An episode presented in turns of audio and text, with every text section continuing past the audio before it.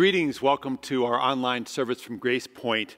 This is our last message in our Easter series entitled Why. In this message, we're going to look at the question why should I surrender my life to Jesus Christ?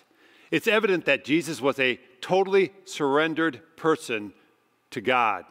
God the Son was in total submission to God the Father. He willingly chose the nails he prayed that prayer in the Garden of Gethsemane Not my will, but thy will be done. This prayer of Jesus, this prayer of God the Son to God the Father, relates to us this incredibly important principle. I call it the power of the surrendered life. This idea of having a surrendered life goes way beyond just being born again, which is incredibly important. It goes beyond being obedient it goes to this idea that we understand that we do the best in our life when we're most surrendered to our God. In this particular message, I'm going to give you the big thought right away, the principle, and then I'm going to expand on that principle a little bit as the message unfolds. So, our principle today is this you are most victorious when you are most surrendered to God. I'm going to say that again. You are most victorious when you're most surrendered to God. Years ago at Grace Point, we did a series of messages from the Sermon on the Mount, the first major teaching of Jesus Christ. And we zoomed in on some of the first things that Jesus said, uh, these things called the Beatitudes, and we did a, a series from that portion of the Sermon on the Mount. And one of these Beatitudes really applies to this principle I just shared with you. It's the beatitude found in Matthew chapter 5, verse 5, which says, Blessed are the meek, for they will inherit the earth. I want you to read that with me at home. If you have kids there present to have them join in. Let's say that verse together. Let's say Matthew chapter 5, verse 5 together. Here we go. Join me. Blessed are the meek, for they will inherit the earth. Now, meekness is not weakness, it's really different from weakness. It means this my strength under God's control. My strength under God's control. It's about surrender, it's about submission, and it's a willing surrender, it's not a forced surrender. I don't know how many of you men and how many of you boys had some friends when you were young that used to wrestle a lot. I had several that fell into that category. And frequently they would wrestle, and I didn't participate in this. I never liked that. It's too close for me. I don't like that kind of closeness with another male human being. But at any rate, they would wrestle until one would get hopelessly pinned and he couldn't move. And the one who was on top would say, What are the words? And the one who was pinned would have to say, You know, I yield, I give, you're stronger than me, uh, uh, and I'm weaker than you, or whatever the words were that they decided they needed to use at that time. Um, listen, our surrender to God is not that sort of forced thing. It's to be this willing surrender with no kind of force of having to do it. You are most victorious when you are most surrendered to God. Jesus describes himself as being meek. Meekness goes against our popular views of heroes. Normally, a hero like Superman or Spider Man, mostly those kind of heroes are heroes because they have some kind of superpower. They're super strong. Um, and if your kids are with you right now watching this message, you could take a break right now with them. They're probably getting anxious already anyway, especially if they're smaller. And you can ask them, What is your favorite superhero? And as you do so, listen partly to what I'm saying and talk with them also. I'm going to continue on. When I was young, my favorite comic hero was the Flash. I thought, I, I just like him because he's so fast. I want to be fast like that. But when we talk about superheroes, it doesn't have to be restricted to some kind of comic book uh, personality. Think about a hero from the Bible, maybe someone there that really strikes you. I know I have a couple biblical heroes that I frequently think of when someone says, Who in the Bible is like a hero to you? Well, one is Esther for me, because she was so courageous in, in the middle of, uh, of this very, you know, kind of tough situation where she's in submission to this ungodly king. She stands for the things of God and stands up for her people. It was just such a courageous act. Another one that's my hero from the Bible is Nehemiah. And I love him because he was more of a political figure, and he took this, uh, this rebuilding of Jerusalem wall so seriously. And we could see from the example of Nehemiah that you don't necessarily have to be a, a, a prophet or a pastor or an evangelist or somebody like that to be a biblical hero. You can be a biblical hero and do a job like he did, be, being a governor, so to speak. And I, I really found that fascinating. Um, I tell you what, some heroes in my life have been some of my relatives. I, I, recently got to attend a couple funerals of my uncles, Uncle Jim and Uncle Don, who passed away. And when I look at them and what they were in my life, I would say, yeah, they were really good men and they were really influential in a good way in my life. Um, I know personally, I'm kind of a little bit of a nerd. I like the science side of life. And a couple of my uh, heroes are Isaac Newton. I think this guy's phenomenal. He discovered calculus. And then you have Robert Boyle, who discovered the ideal gas law. These guys were geniuses. And from their work, so much of our technology now has really found its uh, foundation. And when, you, when we look at our heroes in our culture, we think winner they did something outstanding they had some kind of great accomplishment. Winning is so valued in our culture. We want to win over covid-19 we don't want to just have a, a treaty with it. We want to be more than a conqueror over this kind of a thing. We want our particular sports team to win their sporting event. But get this when it comes to the kingdom of god winning is utterly redefined. Let me give you a kingdom definition of winning, a kingdom of God definition of winning. It's staying submitted or staying surrendered to the Lord no matter what you are experiencing. That is the definition of winning when it comes to following God. Staying submitted, staying surrendered no matter what you are experiencing. At times, it's going to take all that you have, all the strength that you have, every ounce of your strength to stay submitted to God. See, meekness is not weakness, it's my strength under the control of God. And Jesus invites his followers to surrender. If you were to go to Matthew chapter 11, here's what Jesus says in verses 28 through 30. Come to me, all you who are weary and burdened, and I'll give you rest.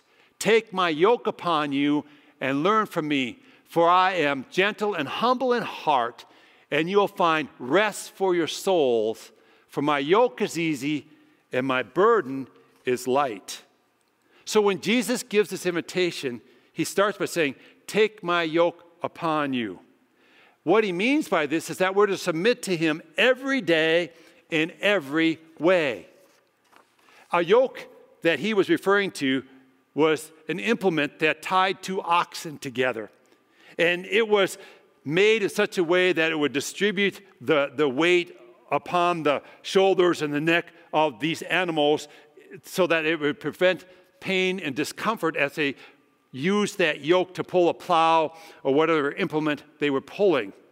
In ancient culture, the yoke was a term that was used to describe submission.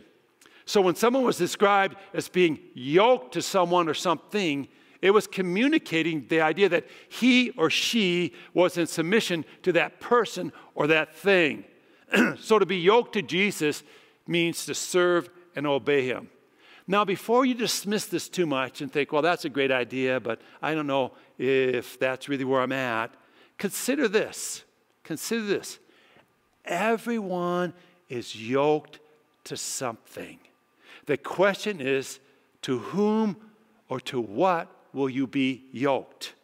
Some are yoked to sin and the power of sin, and that's a terrible taskmaster. Some are yoked into a relationship that's harmful. there's codependency and dysfunctionality. Jesus invites us take my yoke upon you. Learn from me, for my yoke is easy and my burden is light. There is a comfort in being yoked to something or someone who is a benevolent entity. We're going to learn the ways of living from somewhere, from someone. Being on your own can be intimidating, it can be overwhelming, it can be just plain scary. One of the big challenges of this COVID 19 quarantine is this feeling of isolation and loneliness, especially for those maybe who don't have a good support group anyway, or perhaps are single, or whatever be the case. But get this in Jesus, we're invited into the situation of never being alone. He's offering us an opportunity to learn from Him, an opportunity to serve a righteous purpose, making our lives so meaningful. Now, consider the image that Jesus is trying to portray here in this invitation to be yoked to him. Two oxen were chosen to be yoked together. One typically would be an older oxen who was trained and hardy from years of routine. The second typically would be a younger oxen. This one had potential but was very inexperienced. By sharing the yoke with a veteran ox, the younger was trained by the elder. Not only that, but the more experienced ox would draw harder on the yoke, would do the majority of the work, of the pushing. Since the older one led, the younger ox didn't have to wonder what to do, he just had to follow. And as he learned and gained knowledge from this being yoked to the older, more experienced one, hopefully the thought was that someday this younger one could become the one that would train another one. Jesus invites us to learn of him, to be yoked with him. It's another way of saying, Be my disciple. There's peace in not having to figure out life on your own. There's assurance as we follow his lead that we're going the right direction. And get this when you yoke up with Jesus, it fits you perfectly, and he carries the majority of the load. That's how we find rest by yoking up with him. Understand something really important here. Surrender, like I'm talking about in this message, begins with giving your life in true authenticity to Jesus Christ. Now, if you've never done this, I encourage you to do so now. Experiences like we're going through right now, this COVID 19, this quarantine, all this anxiety, all this upheaval, all this economic kind of thing that we're going through, are often the tools to get a hold of hearts to reveal that there's a deep need of something more.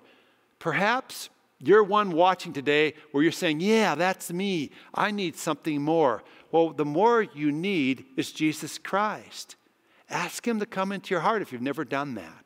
Ask Him to be your Savior if you've never done that. Admit He's real and I really do need Him. And then ask Him to fill you with the person of the Holy Spirit. Then, once that is accomplished, once we've done that, then what we're supposed to understand is what I'm talking about in this message that we are most victorious in our lives when we are most surrendered to Jesus Christ. So, this answers our question of this message Why should I surrender to Jesus? Because you're most victorious when you're most surrendered. Now, what I want to do is spend just a few moments explaining to you what does this surrender look like? How do I actually do it? So, I'm going to take you back to hours before Jesus' death. And we're going to return once again to the Garden of Gethsemane. That's where we were last week. And we're going to learn from Jesus as he models for us what it truly means to be a surrendered follower of God. So, last week in our message, we looked at the prayer of Christ in the Garden of Gethsemane. In this message, we're picking up right from there, right where we left off last week, I'm going to read to you Matthew chapter 26, verses 45 through 56. Hear these words. Let them go into your heart. In fact, bow your head right now. I'm going to pray that even at your home, God anoints the reading of this word to the blessing of your soul. So just bow your head real quickly with me. Lord God, I want to pray now as I read these words from your scripture that they would penetrate our heart, that they reveal insight to us about what it means to be a surrendered follower of Jesus Christ. In your holy name, God, amen. Here we go, beginning with verse 45. Then he, Jesus, returned to the disciples and said to them, Are you still sleeping and resting? Look, the hour has come, and the Son of Man is delivered into the hands of sinners. Rise, let us go. Here comes my betrayer. While he was still speaking, Judas, one of the twelve, arrived. With him was a large crowd armed with swords and clubs, sent from the chief priests and the elders of the people. Now the betrayer had arranged a signal with them. The one I kissed is the man. Arrest him. Going at once to Jesus, Judas said, Greetings, Rabbi. And he kissed him. Jesus replied, Do what you came for, friend. Then the men stepped forward, seized Jesus, and arrested him. With that, one of Jesus' companions reached for his sword, drew it out, and struck the servant of the high priest, cutting off his ear. Put your sword back in its place, Jesus said to him. For all who draw the sword will die by the sword. Do you think I cannot call on my Father and he will at once put at my disposal more than 12 legions of angels? But how then would the scripture be fulfilled that say it must happen this way? In that hour, Jesus said to the crowd, Am I leading a rebellion that you have come out with swords and clubs to capture me? Every day I sat in the temple courts teaching, and you did not arrest me. But this is all taking place that the writings of the prophets might be fulfilled. Then all the disciples deserted him and fled. In these last hours, Jesus modeled for us what the surrendered life looks like. And I want to point out some of the highlights, some of the takeaways of this modeling as we finish this message. First is this Jesus willingly went. Did you hear that? Jesus willingly went. The crowd thought they were in control. They had clubs and swords, but honestly, Jesus willingly went with them. He chose the path. He knew what lie ahead of him. He had had that Gethsemane moment. He had prayed through this, and he was now ready to and determined to follow the will of God. And he knew that what lay ahead of him was pain and suffering and crucifixion. Now it gets real. Now he has to do it. And he willingly went. Surrender that is rooted in meekness will willingly do the Father's will. A dad noted this about his son. He said, My three year old son loved the outdoors so much that he would not take the time to get dressed before entering it. In the city, the father said, this can be quite a bit of embarrassment. I don't know about you watching, but I know in our household, when our kids were little, none of them seemed to want to wear clothes. And we had to constantly work with them on wearing uh, clothes. So I'm relating to what this father is sharing. One morning, the mother caught the little boy outside playing in his underwear. She called to him through the window room, uh, living room window. Why are you running around outside in your underwear? Innocently, the little boy replied back, I'm not, Mom. I'm walking. The little boy was going to this age old kind of technicality angle. I'm not really disobeying because I'm walking here. Receive this truth. The surrendered life in Jesus is a life that is willing. It isn't looking for any way out. It isn't looking for some rationalization or justification of why it shouldn't. It's fixated on doing the will of God. Is that you? Is that how you are when it comes to your relationship with Christ? Are you just fixated on doing what is right? And are you willing to follow him. Ask God to grace you to have this kind of attitude. One who is willing to do the will of the Father. Let me ask you a question. How does it make you feel when you ask somebody to do something and you get this? The old eye roll. It makes you feel like, wow, they're not respecting me. They don't really, they're not taking what I'm asking them seriously right now. And I think sometimes unintentionally, beloved, we do the eye roll with God. We think, well, I'm not going to do that. I don't see why I need to do that. But if we're going to truly be surrendered and really understand the concept I'm trying to share with you in this message, you have to be willingly willing to do the Father's will. Second takeaway is this Jesus refused to use the resources that were rightly his to save himself. His near future loomed with the crucifixion. He knew there was suffering that he was about to engage in. I, there, was, there had to be tension. We know there was tension in the soul because of the prayer that we looked at last week in the Garden of Gethsemane, that he wrestled with God about doing this uh, tough thing. I, I want you to kind of experience a little bit of that tension today, maybe enter into that feeling just a moment here uh, in this message. What did it feel like for you the hour before you had to do a speech in high school?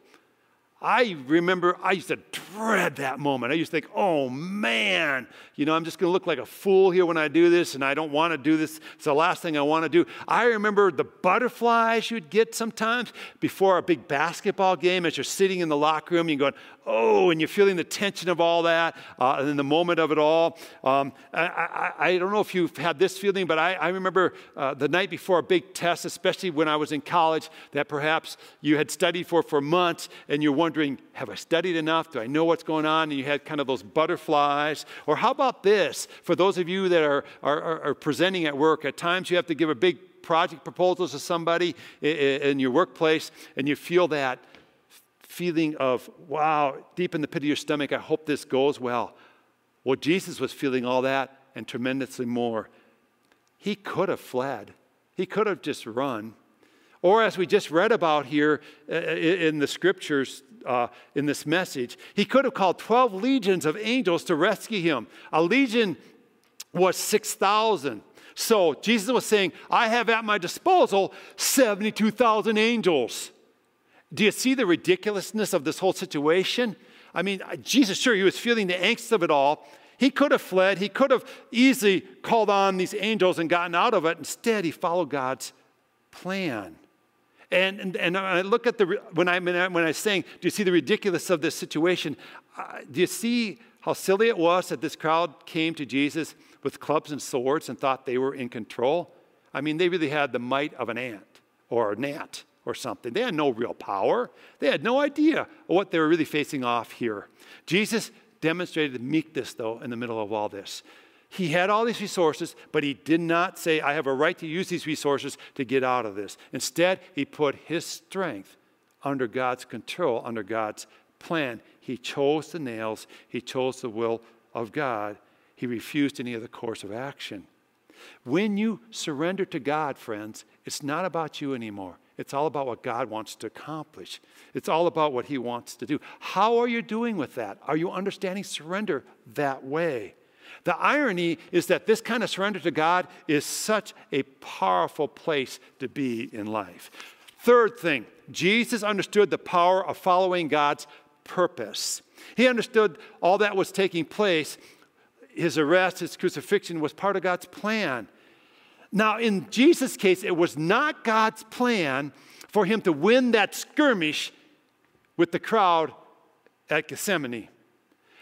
God's purpose was much greater for Jesus. It was to win the war with Satan, it was to crush the adversary's head, it was to be crucified so that he could set captives free from sin and death. So much of our energy can be wasted on skirmishes that don't matter.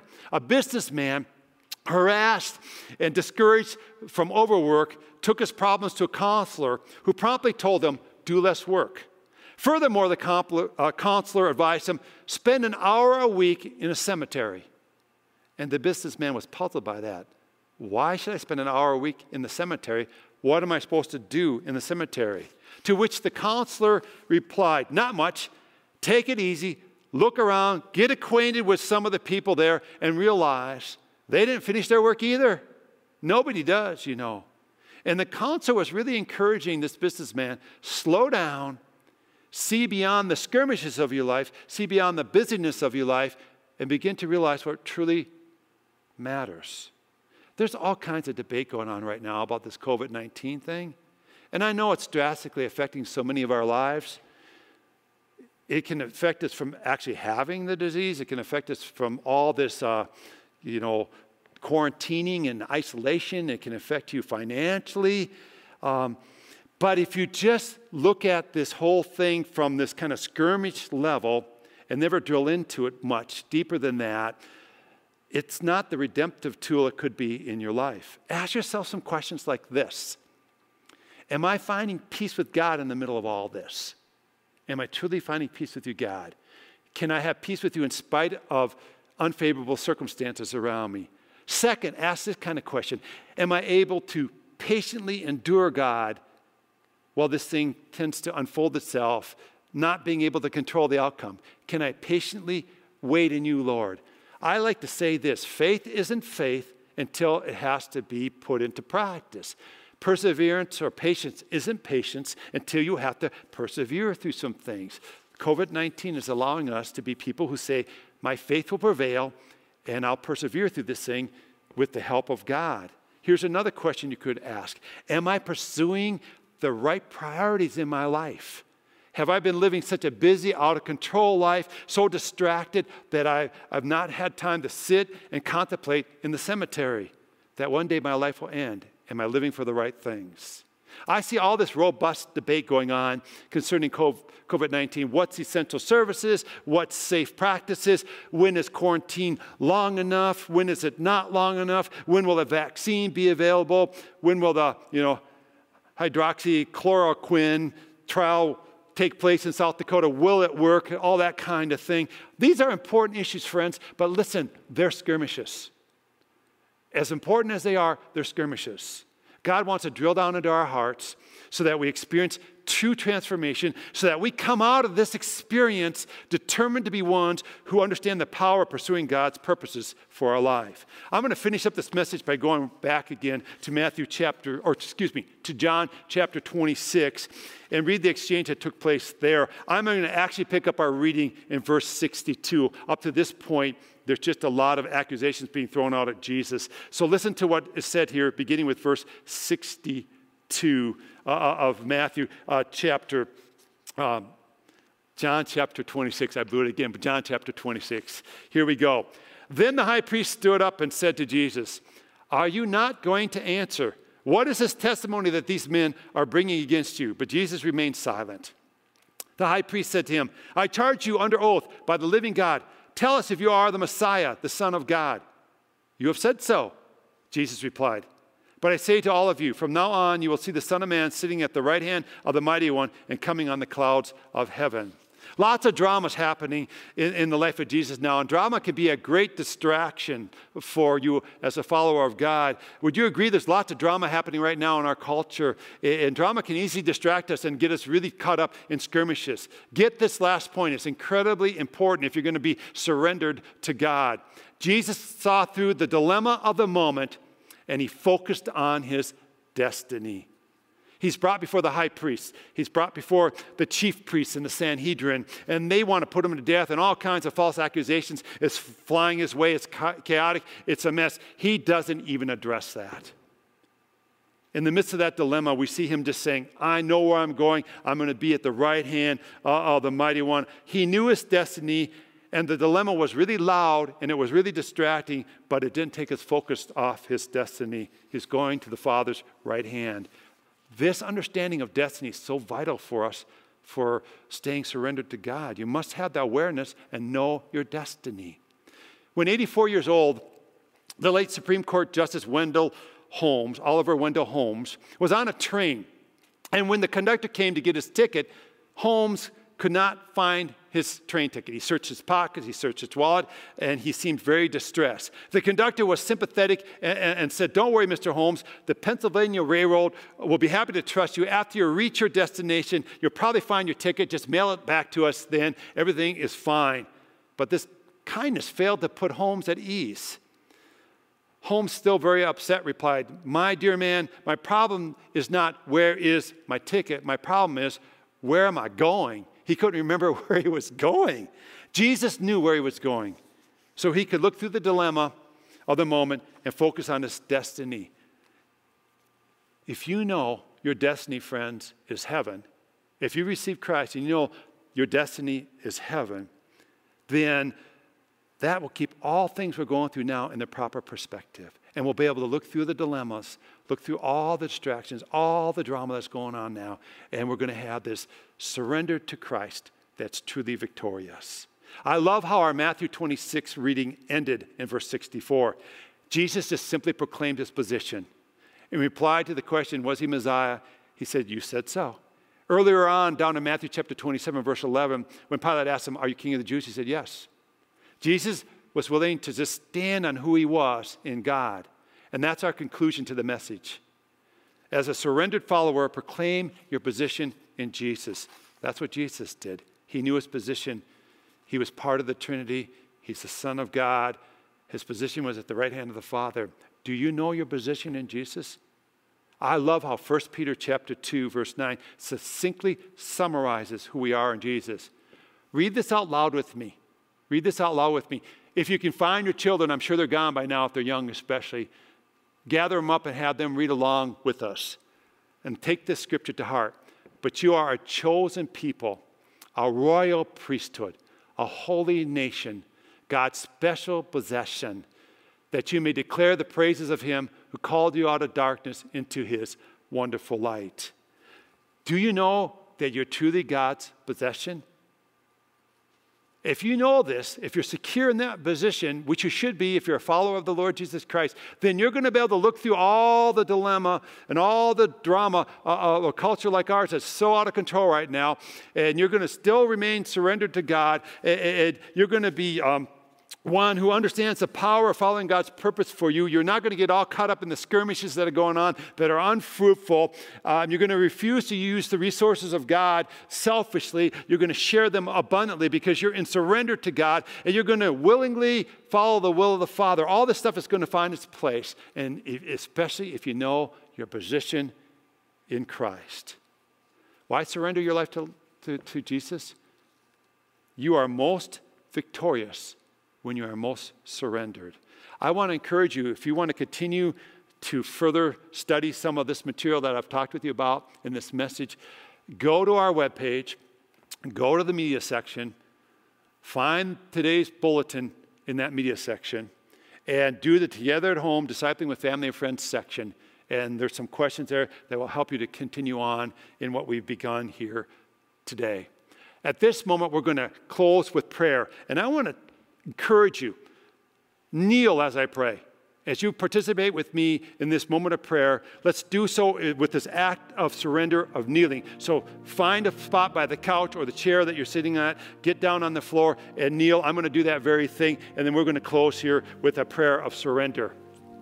Lord God, I want to just say to you that surrender really is a, a good thing.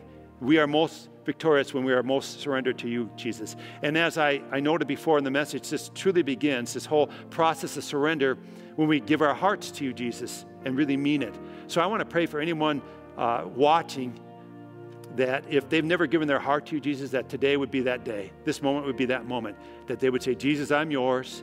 I'm giving you my heart. I'm declaring you're my King and my Savior, and I'm going to follow you. And Lord, I pray that one that's praying such a prayer that you would fill them with your Holy Spirit, and that they would become this follower who's born again in you. And God, I want to pray for all of us who know you, uh, whether it's just brand new or for 50 years, that we would understand the power of the surrendered life, and that we'd willingly be surrendered to you in thought, word, and deed, in actions, in, in, in what we pursue, Lord, that all these areas of our life would be in submission to you, Lord and that we would understand the power and uh, that kind of, of, of, a submitted life, Lord. And I just pray that all the things that we're going through right now culturally, whether it be COVID 19, uh, actually having the disease, whether it be um, laid off or furloughed, whether it be um, having our small business shut down, Lord, for uh, you know social distancing purposes, whether it be that we're just frustrated with the social distancing in general, Lord. I just pray that in all these things that we would be people who are surrendered to you, God, and coming out the other side of this thing, knowing you better and following you harder, Lord, and being transformed body, soul, and spirit as we do so. So come, Holy Spirit, anoint each household that's watching. Fill each person with, with uh, the knowledge of yourself, Jesus. And may we live and move and truly have our being in you, God. I pray all these things in your most holy name, Jesus. And I'm so thankful for how you model surrender in the most difficult of circumstances, right before you face the cross, Lord. And that makes it even doubly impacting. We love you, Jesus, and we praise your holy name. Amen.